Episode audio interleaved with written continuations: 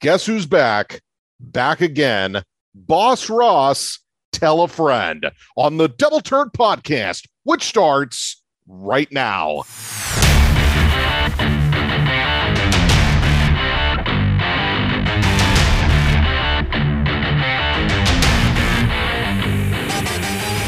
So it feels like it's been a minute since I've been a part of the Double Turn Wrestling podcast. Actually, quite frankly, took last week off. Needed to recharge the batteries. Got some exciting news on the show front here to tell you at some point. But today's episode, we're going to get into a lot of things that, quite frankly, I didn't get to get into last week and that I will want to get into talk about this week. So I just don't know where to start other than I've got a lot to talk about and a lot of things that I've got to get off my chest. So, welcome to the Double Turn Wrestling Podcast. Of course, I am Boss Ross, flying solo yet again. As uh, I just talked to Jorge before I started this, the Don, the J Man, Don Jorge, you know, because he goes by four aliases. Next, he'll tell me he's got four passports, four separate lives. I don't know. I feel like I'm watching a Netflix documentary talking to this guy sometimes. Just just kidding, brother. Um, that being said, it, this is the Double Turn Wrestling Podcast. You can find us at wabamentertainment.com. And of course, you can find us Spotify, Apple Podcasts, Google Podcasts, and all the rest. So, my goodness, we have not one, not two, but three pay per views upcoming or I should say, two pay per views and a Impact Plus special coming up, all within the next couple of weeks. So I'm going to actually touch base on all of them because I have a feeling I'm not going to be able to go in depth with all of them. So I'll just talk about what I do know that's happening, uh, of course, in the realm of WWE, AEW, and Impact. I'm also going to touch on Bray Wyatt, I'm going to touch on Bobby Eaton because I didn't get to talk about it on the last show because, of course, this is the return show for the week. And quite frankly, I just want to have some fun. I know this is not the power of positivity episode, which I realize actually I don't know how that came across because, quite frankly, I just felt like doing it. I don't know if uh, perhaps I should be doing that more often. I also want to very briefly, and I promise you that it has purpose.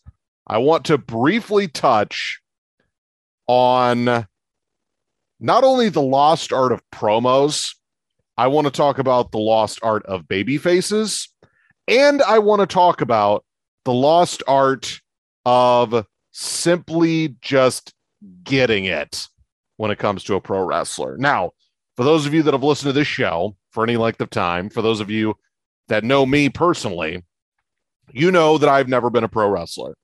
And I know that a lot of people they have these podcasts and they either have experience in the business or they've worked in the business or they've booked in the business or they've actually wrestled or they have been in and around the actual confines of some form of pro wrestling, whether it's on the indie scene or for a major company. Uh, I have not worked any of them. I am a fan. And I know that that does not always lend credibility, but the bottom line is that for those of you that do listen to this show, you like it because you're as passionate as I am. And I want to come across as somebody that loves talking about this stuff, even when it frustrates the hell out of me. Because again, deep down, we're all fans and we all just want to enjoy our time having wrestling be the escape that it's supposed to be. So I've got a lot to cover. So I'm, I'm probably just going to go bullet points here. And if I'm kind of all over the place, quite frankly, I know it's probably not going to be as organized as we as we usually are on this show, but quite frankly, there wasn't a show last week, and so I just want to get to everything that I want to cover. I will first start with the sad news that happened not that long ago, which is the passing of Bobby Eaton. Bobby Eaton is probably one of the most respected competitors, maybe in all of pro wrestling. And the reason I say that is because, you know, when we've had certain people pass in the business, you know, you talk to your friends or your promoters of the people or they tell, you know, stories about you know, what they remember about the guy and everything like that. And that's all well and good because you're supposed to remember the good times when you have the passing of somebody that either you knew or that you cared about or that you spent time with or all three. And even if you didn't know the person, you can still remember them not only as a competitor, but as a person through other people. The reason why I know Bobby Eaton was very well respected is because not a one person that commented about his passing first mentioned anything about wrestling. And then they went into the fact that even though he may not be a name that a lot of mainstream people talk about, he is a guy, he's one of those glue guys. He's one of those guys that would help put people over, that would get people a good wrestling match, that would bring credibility to everything he did. And I remember Chris Jericho talking about it and basically him essentially having the utmost respect uh, for one of the consummate professionals in the business. And that stuck with me because Bobby Eaton is not really a guy that, you know, has a lot of pomp and circumstance or a lot of flair or just a lot of anything. He was a guy on the roster to a lot of people. But when you see some of the most respected people in the business have such high praise for a guy like Bobby Eaton, it speaks volumes. So, um, Bobby Eaton will be missed. And if you ever get a chance to watch any of his matches, uh, do so and just appreciate what he brings uh, fundamentally to the wrestling business. So, Bobby Eaton, rest in peace. The release of Bray Wyatt had uh, the internet absolutely astir. Quite frankly, because it's a pretty big name. Now, here's the thing I will say. Okay. I know that a lot has happened with Bray Wyatt. His marriage fell apart. Uh, he had a relationship with JoJo, who was also very quietly released from the company like a while ago. Um, he had children with JoJo. Um, there was some mental health issues. There was the passing of a, a very close friend of his, Brodie Lee. And he was on the verge of being fired. And then he has this new gimmick. And he loses control of that gimmick very quickly after a very hot start. And now we're here. Oh, and by the way, he also won a couple of different world titles, and it was just start and stop push. So here's what I will say. Um, I don't know how to even comprehend struggle and loss at that level because I myself have not been through the levels of struggle and loss that he has been through. So I cannot relate in a way. And I'm not saying that if you can't relate, you don't get it. I'm saying you can't understand if you don't know what that person goes. Look, we all go through grief at some point in our lives. We all go through varying levels of stress. Okay. We all have mental breakdowns.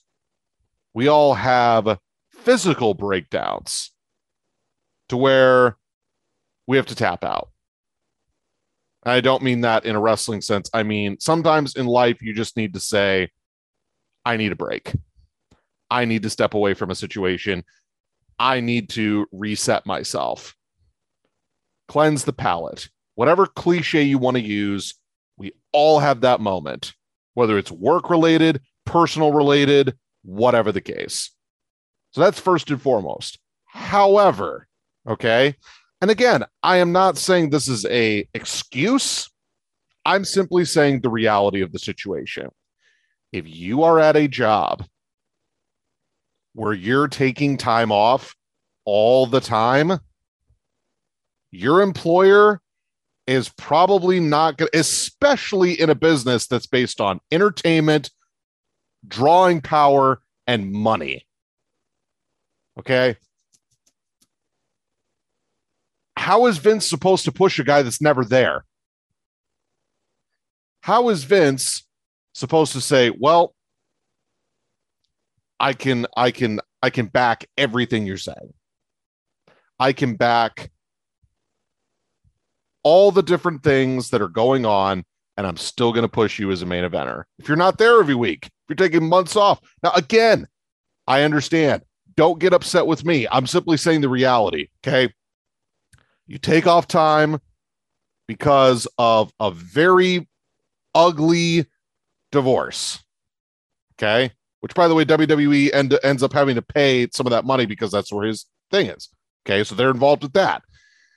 Then there's the personal thing of, oh, your marriage was completely disintegrated because of another employee, which I'm not saying is, you know, uncommon. I'm saying, oh, yeah, another thing WWE is involved in because it's two of their employees. Okay, that's number two. Then you take time off for your kids. Okay. My co host is taking off time for his kids. I don't hate him for it. I'm simply saying you're not working. Right? Or at least he took off time from work. This is not a job. This is something we do for fun. Okay. So he took off time. Okay. Then there's mental illness. Okay. You're taking off time. Can you really blame Vince for not wanting to push him to the moon? That's all I'm saying. Okay. I'm not saying it's right. I'm not saying it's wrong. I'm not saying that Vince isn't clueless on certain things because because I had this discussion with a friend of mine about mental illness. And that is this. We still don't know a lot about mental illness. But guess what? It also shouldn't get the benefit of the doubt 100% of the time.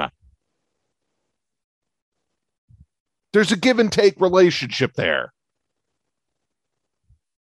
So Bray Wyatt's gone from the WWE. Guess what?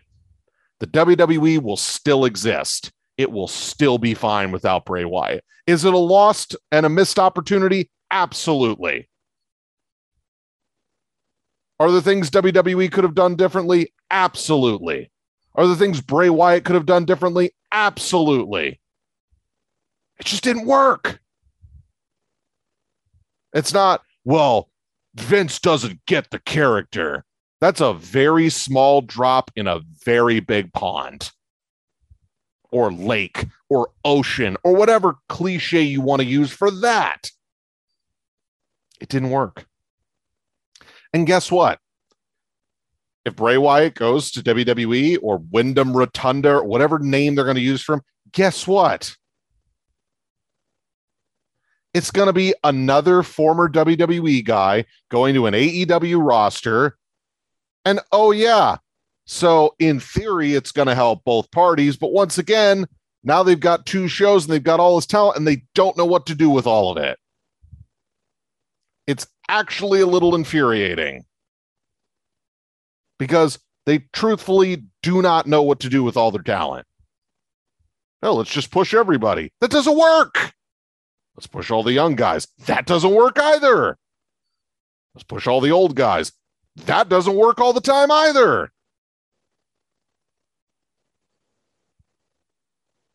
This goes into another conversation of the fact the WWE, I've said on numerous occasions, has like seven main eventers, and they never actually commit to upper mid tier feuds that don't involve belts because belts mean everything and they mean nothing. I'll get to that in a minute. I just wanted to put a bow on the Bray Wyatt thing, which is again, is it a missed opportunity for everybody involved? Yes. But guess what? Bray Wyatt could take some time off. And guess what? He could be back in a year. He could be back in six months. You never say never in the wrestling business. And guess what? If I'm Bray Wyatt, I don't go to AEW unless that's just an itch you need to scratch and you want to go and work for a bunch, you know, if you want to pull a Daniel Bryan and work for a bunch of different companies, which by the way, Daniel Bryan has still not been confirmed to have been signed. If you want to pull a Daniel Bryan and just wrestle all over the world, great. I hope that works for you. I really hope it does. whatever you do, I hope you take the time to get whatever you need to get done. But it's not going to be with WWE right now. Here's another guy, Braun Strowman. You know what I see every day on Instagram from Braun Strowman? Him being happy. He got released from a $1.2 million contract. And guess what? Life goes on. I saw a video today where he's like, I forgot about some of the simpler things in life. Maybe I was bloviated with being famous and being on TV, which, by the way, you shouldn't be ashamed of doing. But he's like, I got to appreciate something cool today and remember the little things again. And guess what? Adam Scherr, Braun Strowman is loving life. If he never goes back to wrestling and he's happy, good for him.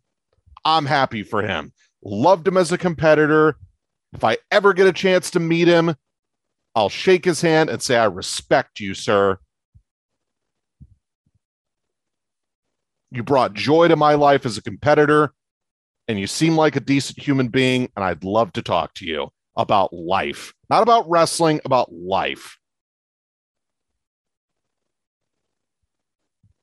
And the same goes for a guy like Bray Wyatt for probably a lot of people. There's probably a lot of people that think he's a really cool dude. And by all accounts, he seems like a really smart guy that gets the wrestling business that wants to make it better, not only for himself, but for everybody else. Because when everybody else is having a good time and enjoying themselves and performing, and everybody makes more money, which I know is not the end all be all, but hey, who doesn't want to make more money? Guess what? The wrestling business ends up being better for it. So, whatever he does, if he pops up anywhere, I'm sure we'll talk about it. I'm sure it'll be great fun. So that's so that's Bray Wyatt for you. All right, now I feel like I'm on a roll here. Now, as for a couple of other things I wanted to talk about on this show. For those of you that don't know, I was super critical of the Roman Reigns heel turn when it first started. Super critical. In fact, I downright hated it for a few months because I never got to hear the money promo of why he did it. I never got to hear it. And it still kind of bugs me to this day because it's such an easy pro wrestling thing to do. And they just didn't commit to it. Which is unfortunate. So it's just it's just one of those things. It's just one of those things that just that just bugged me. However, after watching SmackDown, after watching the matches, after watching the promos, after watching the television segments, it's one of, if not the best thing going in wrestling right now. It just is. Roman Reigns just gets to be Roman Reigns. For better or worse, that's who he gets to be. And guess what? I realize this is really limiting what he is, but it's the best term I can use for what I'm about to say. He's got the best hype man in the business. You want somebody to advocate for you?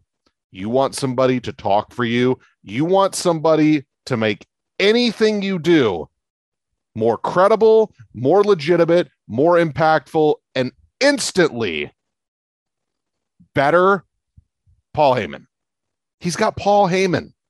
It, it's it. Look, I could talk for a long time about the the greatness that is Paul Heyman.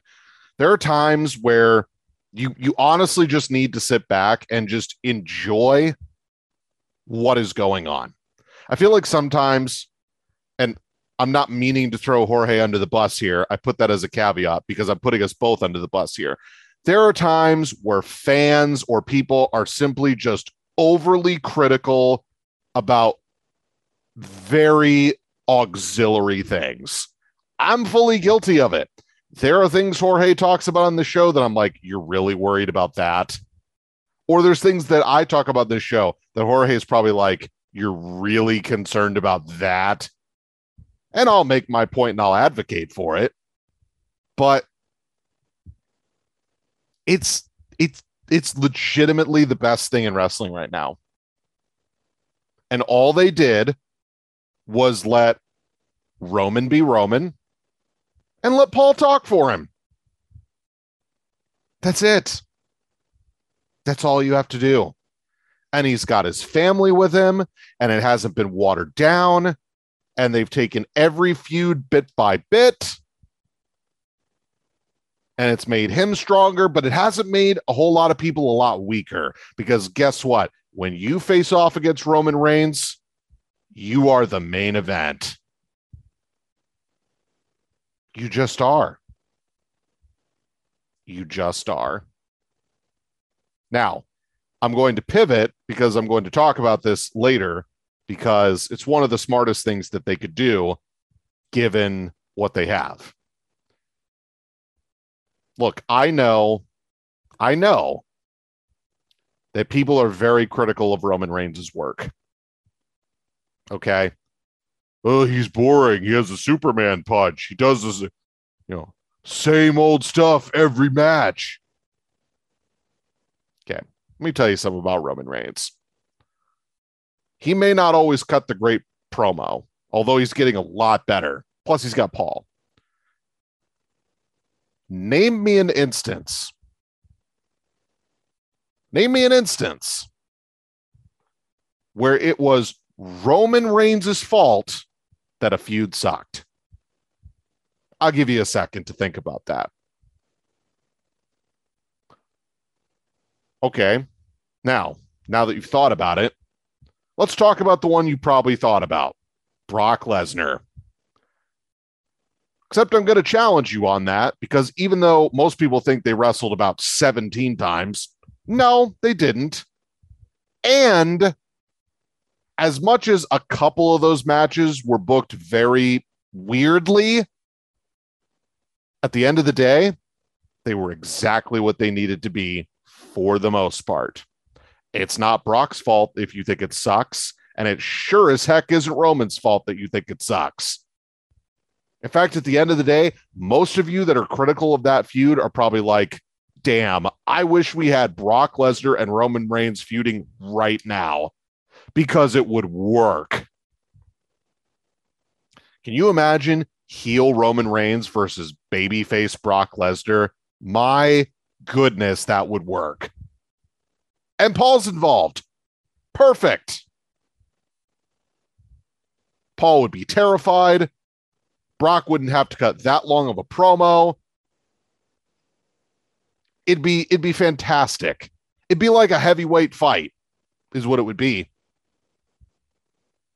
That's what it would be. Oh lordy, I, I just so the so the reason I say that is because I am so excited for the return of John Cena at pay per view. For those of you that chanted Cena sucks because you really didn't like the guy and you were really bored of him, I ask you again throughout most of his career, is John Cena the reason why a feud sucked? I'll give you a minute to think about it. Oh, wait, the answer is no. You know what John Cena does? He comes out, he draws, draws cheers, he draws boos. You know what else John Cena does? He wrestles a damn good match for exactly what it needs to be. You know what else John Cena does? Cuts a great promo. You know what else John Cena does? He makes me care. Because anything John Cena does is instantly more credible. Not a lot of people have that right now. Roman Reigns has that right now, and they've got to take advantage of it. So, what do they do? Well, they first teased it was going to be John Cena and Roman Reigns. And then they were like, nah, we're not going to do that because they know that's what you want. And then they're like, we'll give you Finn Balor. And again, I have nothing against Finn Balor. He's a great competitor. I still have problems with his match at at uh, at the Royal Rumble against Brock Lesnar and the finish of that match. And the fact, unfortunately, that his career got derailed because he got hurt, like so many other competitors.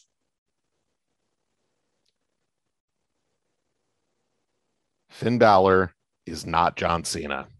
And I know, Russ, that's not fair. Of course it's not fair. There's nobody in this business that's that's like John Cena. There just isn't. There just isn't.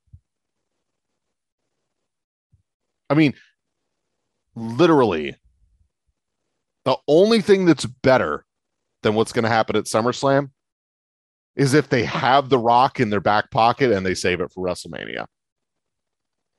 Because Rock Roman writes itself. It just does. Man, what a hyped WrestleMania match that's going to be if that happens. I'll tell you what, though, this SummerSlam, you bring two guys that instantly make things more credible and put them against each other. Fireworks. It's going to be a blast. It's also I'm I'm actually going to take a hard pivot now because guess what another one of the best things going on television is? Baron Corbin. Now, when they first did this gimmick, my first thought was, oh boy, this is transitioning into Shawn Michaels down on his luck, has to get help from the dastardly JBL. He gets back up on his feet, and there's your redemption story of him finally just, he's had enough. However, Baron Corbin is committing to this gimmick. He lost his crown. He's down on his luck. He's losing all of his money. Nobody recognizes him at the building. He's wearing shirts with stains on them. He's being fined for dress codes that he can't pay. He's lost his identity.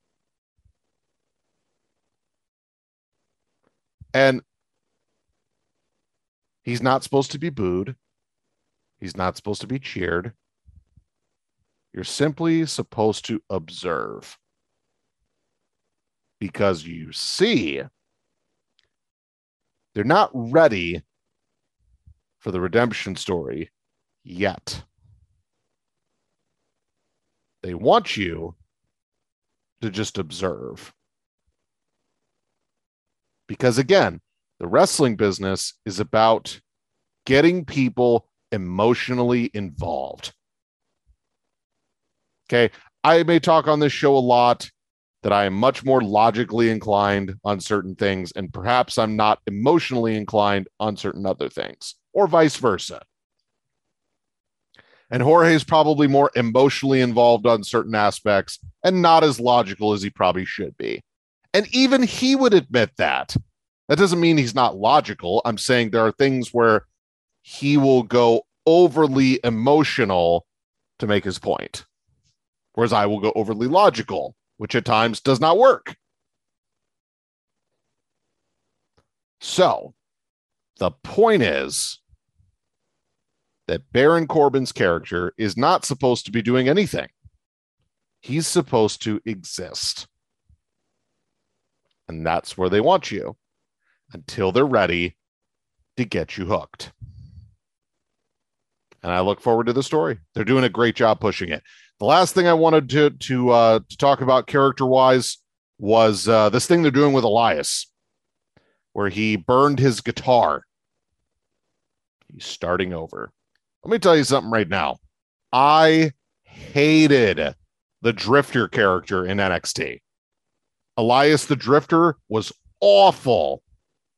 I hated it. It was boring. He was just a dude.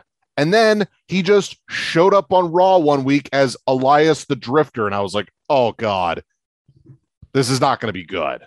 This is going to die in like two weeks and he's going to be lost and all this other thing. And then guess what happened? He started coming out and singing. He started cutting promos. And then he would turn heel on the fans and he would get his heat. And it was great. And then they turned him babyface and the fans loved it. And then they said, no, that's that's not good enough for us. We got to turn him heel again. He's getting over too much. There was the infamous promo with Kevin Owens in Seattle about the basketball team supposed to be a complete throwaway one liner and the crowd turned that into this epic thing that went on and on it was it was it was brilliant now notice what i have not said about elias i've not talked about his wrestling like at all which sucks. Because actually the guy's pretty freaking good. But you would never know. Because legitimately he was a gimmick instead of a wrestler with a purpose. So now, do I want Elias to come out and just be, you know, a random create a character on WWE 2K21? No, I don't. Whatever they have cooked up for him as a character, I want it to be good. I want it to be different. I want it to focus on him as a wrestler. And by the way, it's not like they have to be worried about him cutting a promo. The guy's pretty good at cutting a promo. Again, they just have to make you care about him. Man, that's a guy. Okay. You know who you know who Elias actually reminds me a lot of? Like the wrestler it's going to be a weird comparison for those of you who don't know who this is. It's actually the guy currently known on NXT as LA Knight, Eli Drake. Okay. Eli Drake is not the most credible wrestler in the world. Neither is Elias, but they're both very solid. They can both cut a hell of a promo because they've got confidence and they've got swagger. And yet, their wrestling ability is almost overshadowed by the fact that it's it's just their gimmick. That's all anybody sees is their gimmick. By the way, I'm not a big fan of the LA Knight gimmick, but I at least get to watch Eli Drake perform. The guy's great. Loved when they made him the Impact World Champion. Loved when they had that whole run. That's fantastic. So, Elias, you burned your guitar. And now you got to find a new purpose and a new role. And I'm excited for it because actually it'll mean that we get to talk about him as a competitor and not just him as a gimmick. So, well, I got through a lot there and I haven't even talked about these three shows. So, let's get to that real quick. Actually, not real quick. I feel like just talking about it. Now, there are three shows coming up.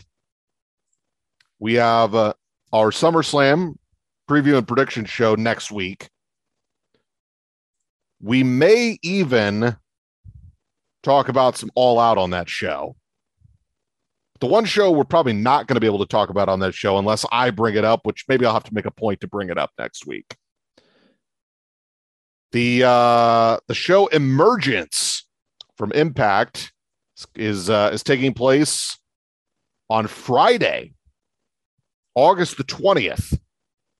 So that is so again, the SummerSlam show is taking place on a Saturday this year in Vegas. So Emergence is taking place on Friday, the 20th. So a week from tomorrow from from recording this. It will, of course, be taking place at Skyway Studios, which is home base for Impact, as they are not uh, back out on the road, as uh, as in Nashville, Tennessee. And uh, as of this moment, there are three matches announced. It'll be Josh Alexander defending his X Division Championship against Jake something. Uh, for those of you that don't know anything about either competitor, Josh Alexander came into Impact. He and Ethan Page, now of AEW fame, they formed the tag team known as the North. Um, they ran roughshod over their tag team division. I believe at one point I even called them the best tag team in wrestling. Uh, for that time period, I'm pretty sure I stand by that. Although the Usos were really good at that point, the New Day were actually really good at that point. FTR was a really good team at that point. There's a couple others, but uh, you if if anybody's listened to this show, you know how I feel about tag team wrestling. It's a lost art, and it's something that uh, needs to be made more of the forefront. I'm not saying main event pay per views unless you got four main eventers and it makes sense.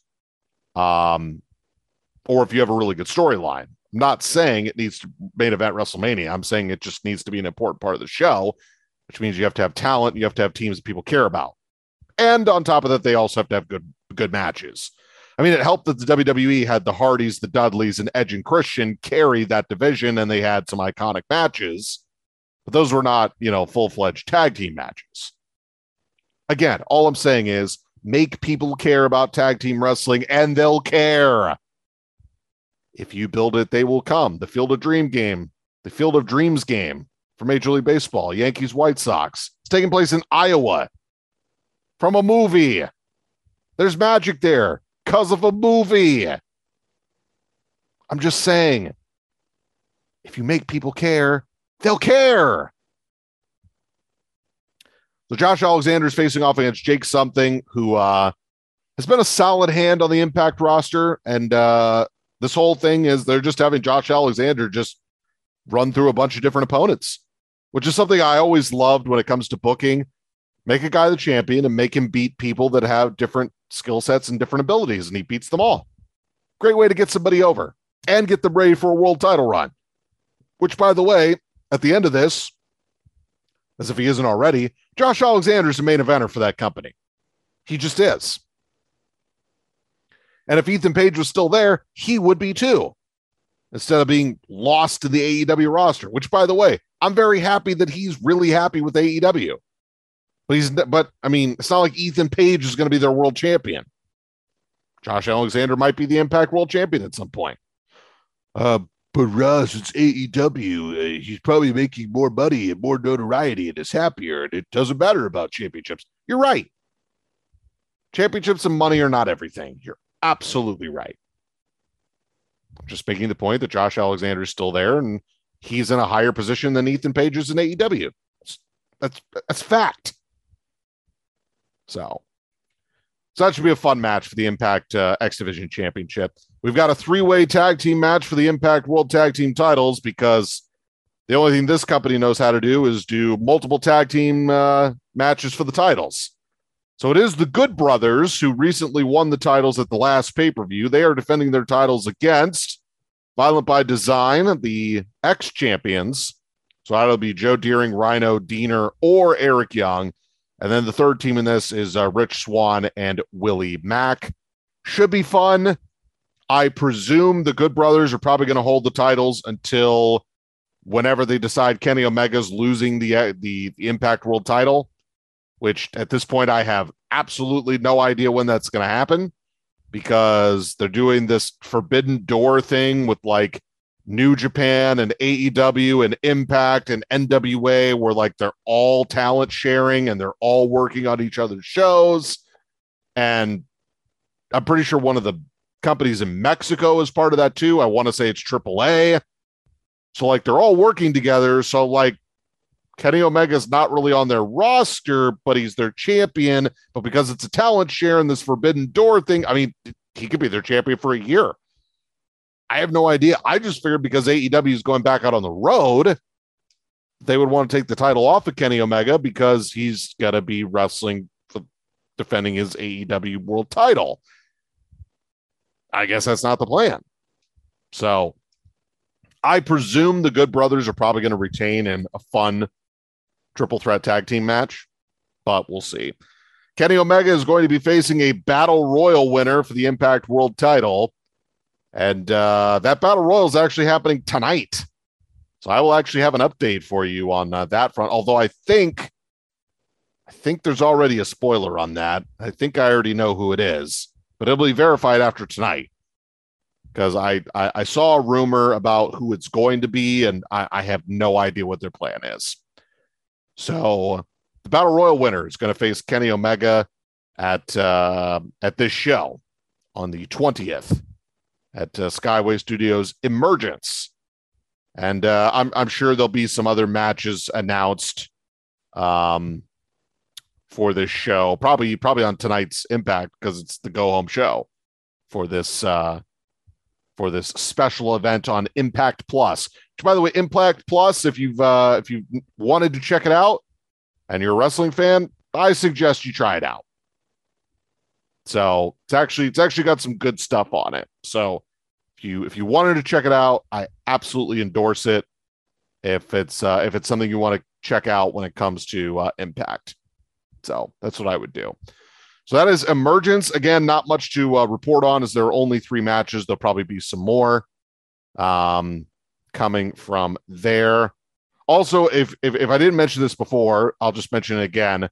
Uh, Kiera Hogan's contract is up with Impact Wrestling, so her and Tasha Steelz had their falling out. They of course dropped the tag team titles, and uh, as of this moment, I don't think she's working anywhere consistently. She might be taking some indie dates but that's about it. So who knows? Um, AEW's division could use her if they saw value there. Um, NWA would be an interesting spot for her too. Uh, I I do not see her going to WWE though. I just I just don't, especially with the state that division's in right now. All Out is the AEW show that is taking place at the Now Arena in Hoffman Estates, Illinois. So basically, Chicago. And uh, of course, uh, this show is rumored to have the appearance of one CM Punk, which again, nothing's confirmed yet because they're probably waiting for that show.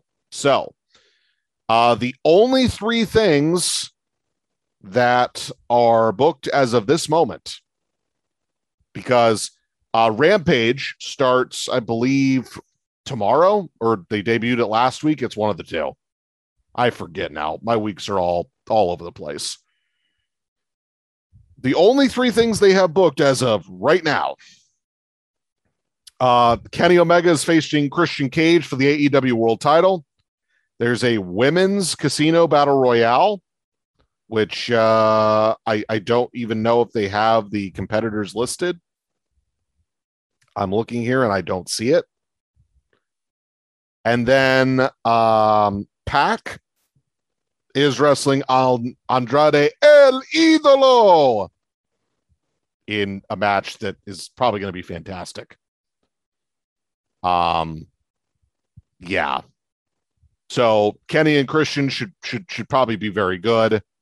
Pac and Andrade El Idolo should be a wonderful wrestling match. I don't know if there's actually going to be story involved, but it will probably be a great wrestling match. And the battle royale will be a battle royale because everybody knows how those go. So, um, again, once we get, oh no, here you go, the debut episode of Rampage. Here you go. Oh, here you go. Perfect. Okay. So Rampage starts tomorrow. And Kenny Omega is defending the Impact World title against Christian on that show. And then he's wrestling him for the AEW title at All Out. Interesting twist. Scott D'Amore doing some great things with Impact. Saw the little thing on Impact where he and Tony Khan were being chummy. Look, I agree that it's opening up some opportunities for AEW to really try some things. when it comes to, well, quite frankly, when it comes to just utilizing talent. It's fantastic. But I don't know if it's going to really help any one company more than the other. And maybe that's the point. They're not really trying to help each other. Or maybe they are. But they're, I mean, they're all going to benefit a little bit, is I guess the point I'm trying to make. Who knows? So again, that is all out. Once we get closer to it, I'm sure there will be more matches.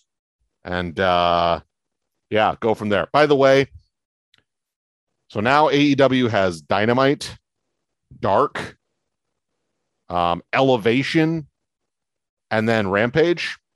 And then there's also BTE being the elite. So there's Dark and Dark Elevation. So Elevation is the YouTube show on Mondays for AEW. And then Dark is their Tuesday YouTube show. And then you've got AEW Dynamite, which is on, let's see. So Dynamite's moving to TBS. So it's Wednesdays. And then Rampage is on Fridays. That's a lot of wrestling. Like a lot of wrestling. But I mean, I get it. WWE has Raw, SmackDown, and NXT. They used to have 205 Live. That's a lot. And then if you check out NWA every week, if you check out Impact every week, that's a lot of wrestling. Like I don't I don't even have time to watch all of it. Like I I I get bits and pieces of a lot of it, but that's a lot. It's a lot of oh, it's it's it's oversaturation is what it is. But I said this I said this before. AEW is going to have all this talent. They're going to have to have two shows. And they're going to need to treat those two shows separately. I get it. It's the debut episode, like your champions there, all that stuff. Look, I'm not saying we need to have a dynamite champion and a rampage champion. That sounds dumb anyway. But it's not out of the realm of possibility for them to have two world champions and basically have two separate rosters. And if they do it right, it'd be very interesting. Very interesting. Then you could have the Dynamite show do certain things, the Rampage show do certain things, you know, talent shares within those different things. They could tour differently. There's a lot of possibilities then you're the, then you're competing with yourself lots of opportunities that's all i'm saying and finally we've got summerslam which is taking place on the 21st which is a week from saturday it's happening at the allegiant stadium in paradise nevada aka where the las vegas raiders play and um, I'm not going to go into some of the changes that have happened. All I know is that uh, I would be very upset if I was going there live. I'm just going to leave it at that. Okay. Well, Ross, um, your opinion on the matter doesn't really matter. It's it's it's other people. Well, you know what? Quite frankly, um, I was in Vegas a few weeks ago. It was great. I had a great time and I would not have a great time if I was to be there now. That's all I'm, going to say. Now, do, do I think this show is going to be has has the potential being great? Yes. Glad I'm watching it from home. That's all I'm saying. So, I will not go deep into the matches. I will simply just talk about what is announced because next week is the preview and prediction show for SummerSlam 2021. So, the seven matches that are announced as of this moment, as of this recording, and SmackDown's going to ruin it for me, although we still have one more week. So, maybe there'll be a match added that I get to actually preview and predict because I'm only up one in the categories, only up one. So, these seven matches that are presently announced Sheamus and Damian Priest for the United States Championship. Uh, Edge and Seth Rollins. Bianca Belair and Sasha Banks for the SmackDown Women's Championship. The Usos versus the Mysterios for the SmackDown Tag Team titles. Lashley and Bill Goldberg for the WWE Championship. Roman Reigns and John Cena for the WWE Universal Championship. And Nikki Ash in a triple threat match for the Raw Women's Championship against Charlotte Flair and Rhea Ripley. I went backwards from the list. So obviously the main event is going to be Roman Reigns and John Cena. But this is here's here's something. Here's something that you can take away from this show. We've got two world title matches that either are very polarizing or you're very much invested in. You're going to have a, a, tag team title match with probably some good wrestling in it. And you've got two women's matches that are at least going to be entertaining.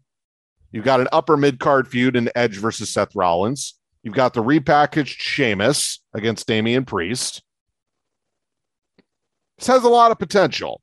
This show has a lot of potential. I can't say that about all WWE pay per views, but this one looks to be looks like it's going to be a good one. The promos that are being cut, the in ring stuff that's being cut right now, I'm liking a lot of it, and they've got an opportunity to come out of this show with some momentum, some needed momentum on this show. I just hope they do what they need to do to get this done. So, again, that was a very brief overview, as next week will be the preview and prediction show. But I wanted to end today's show with this. I recently watched some old promos from WCW. There's a channel on YouTube. It's I think it's like old school wrestling promos. And the ones that always draw my attention are the WCW ones, particularly from about 96 to about 99. If you want to say 98, that's fine. But like that whole era of WCW during that time where like they could almost do no wrong until about late 98, maybe even early 99. You know, mid 96 to about, you know, early 99. That company could almost do no wrong. So the reason why I bring this up and and even then, you know, th- there's some old Flair promos on there and some old Piper promos on there, not from WCW. But this is this is the point I wanted to come across with today to end the show. And that is less is more.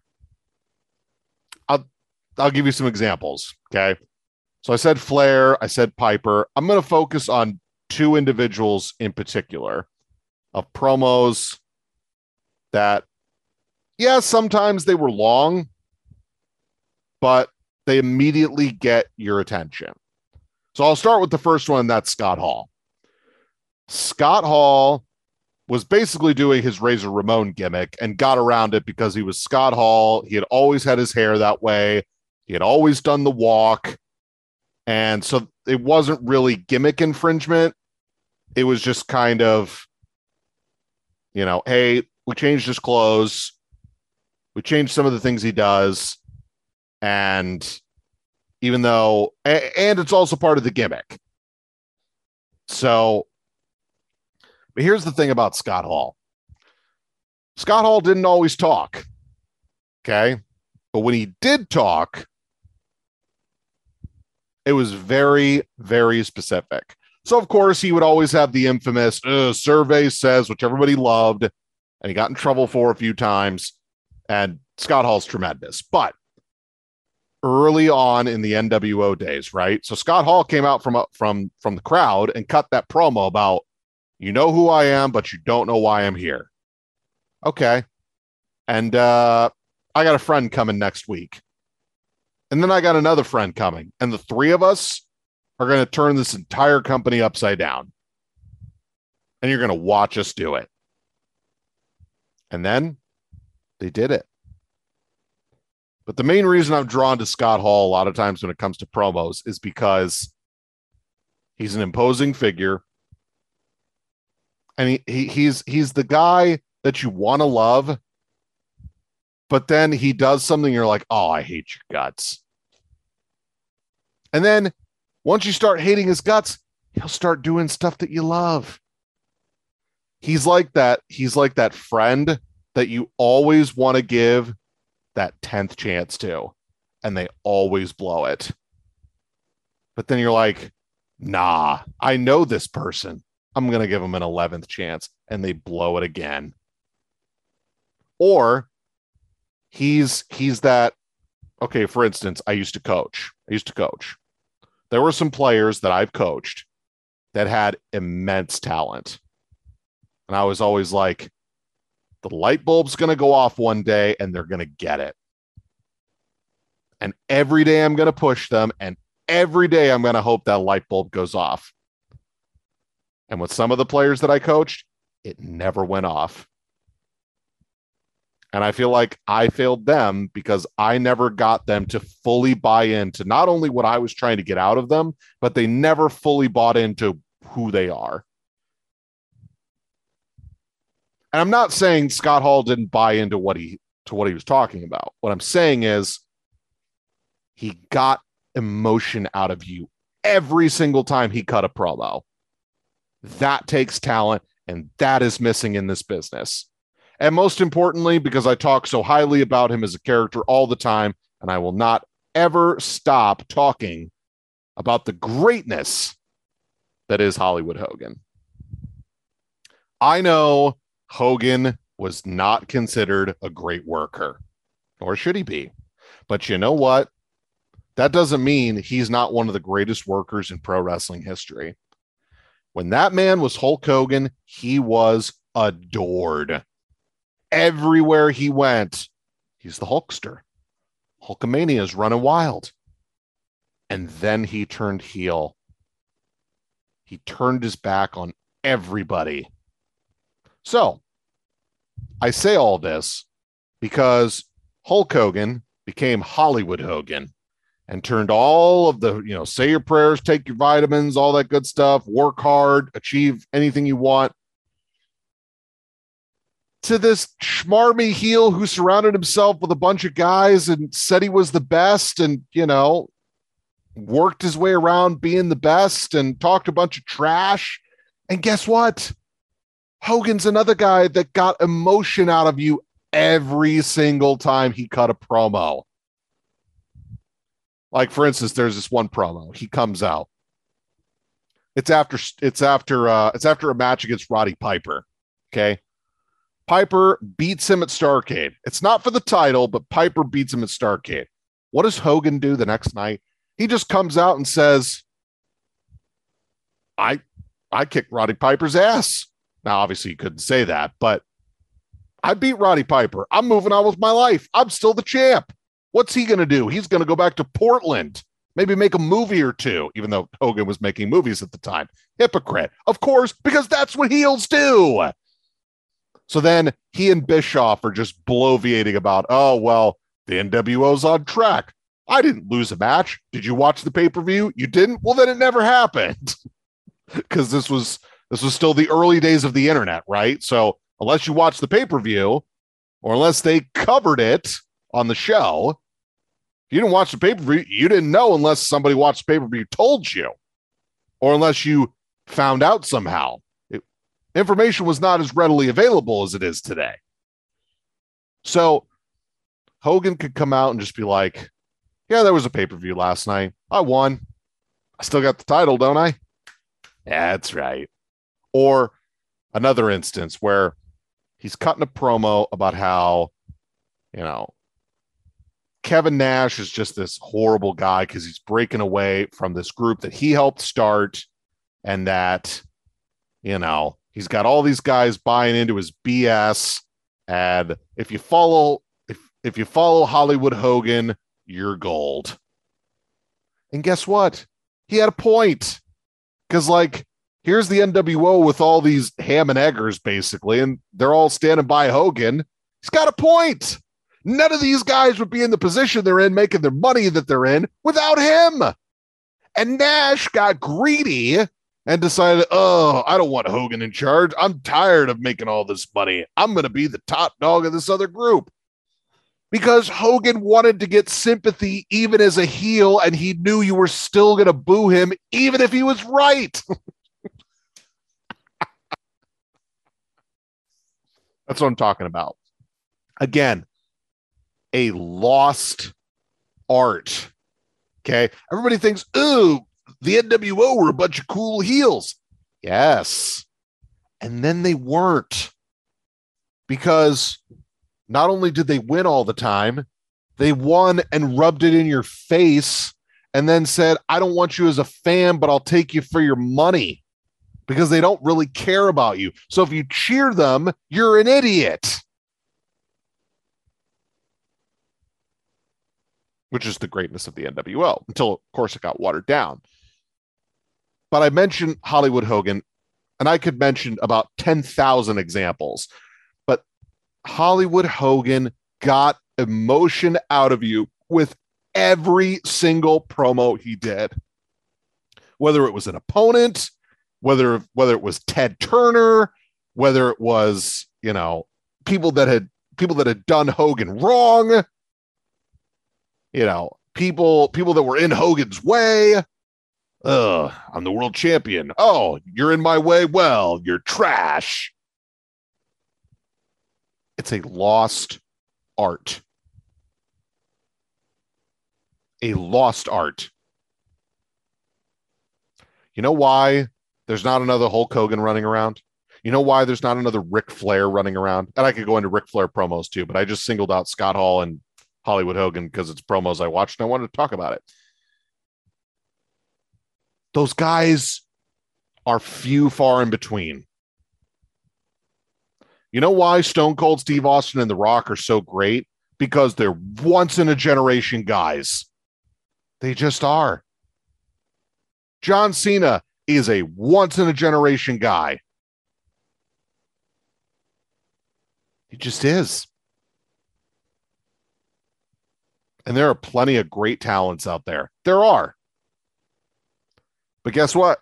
I don't know if we found the next look. I still think AJ Styles is is is the best wrestler on the planet.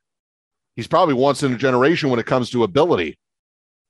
But he can't cut a promo every week that gets a reaction like Hollywood Hogan does. Of course not.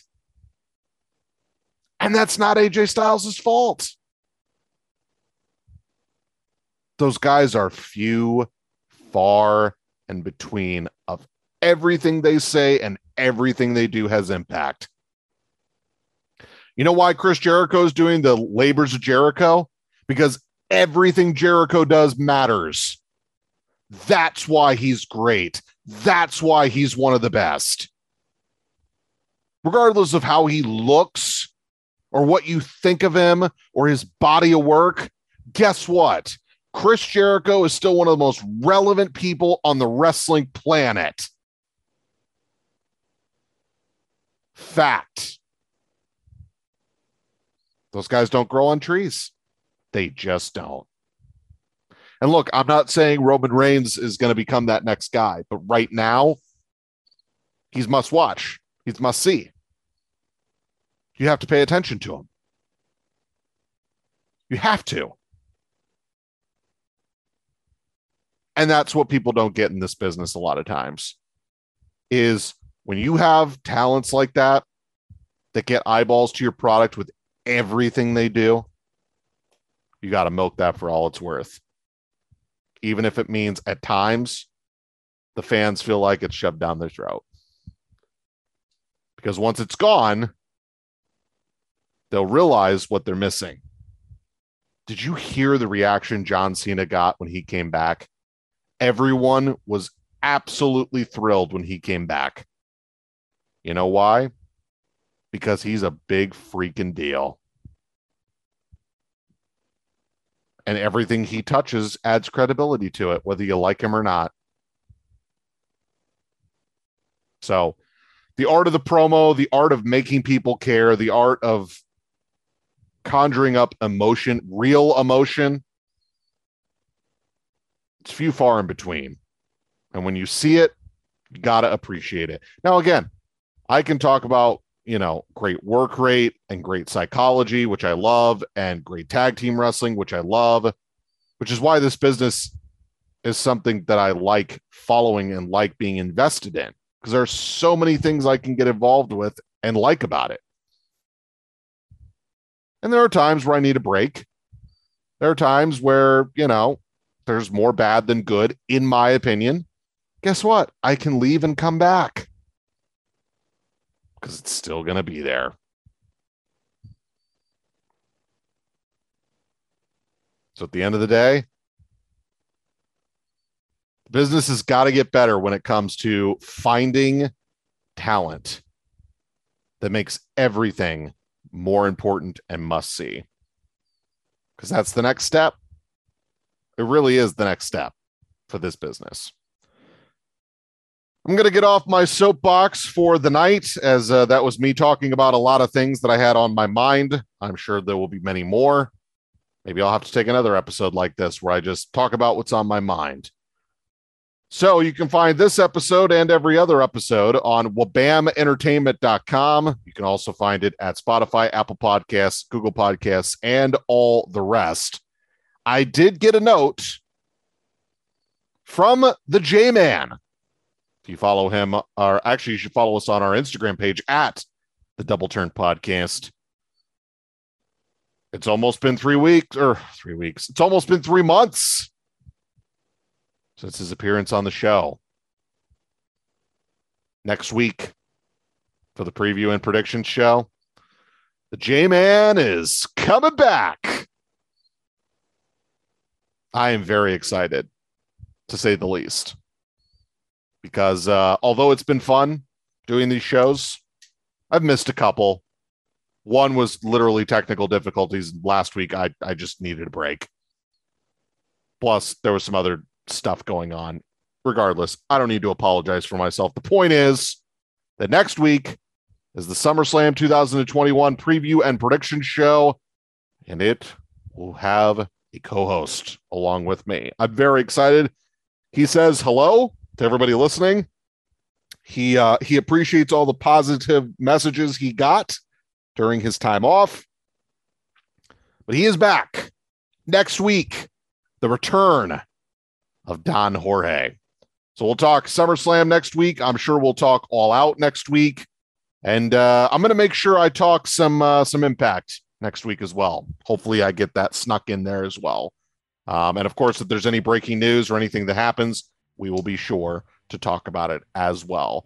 That is going to do it for this installment of the show of the Double Turn Wrestling Podcast for the J Man. I'm Boss Ross, and we will catch you, or I will catch you, on the flip side.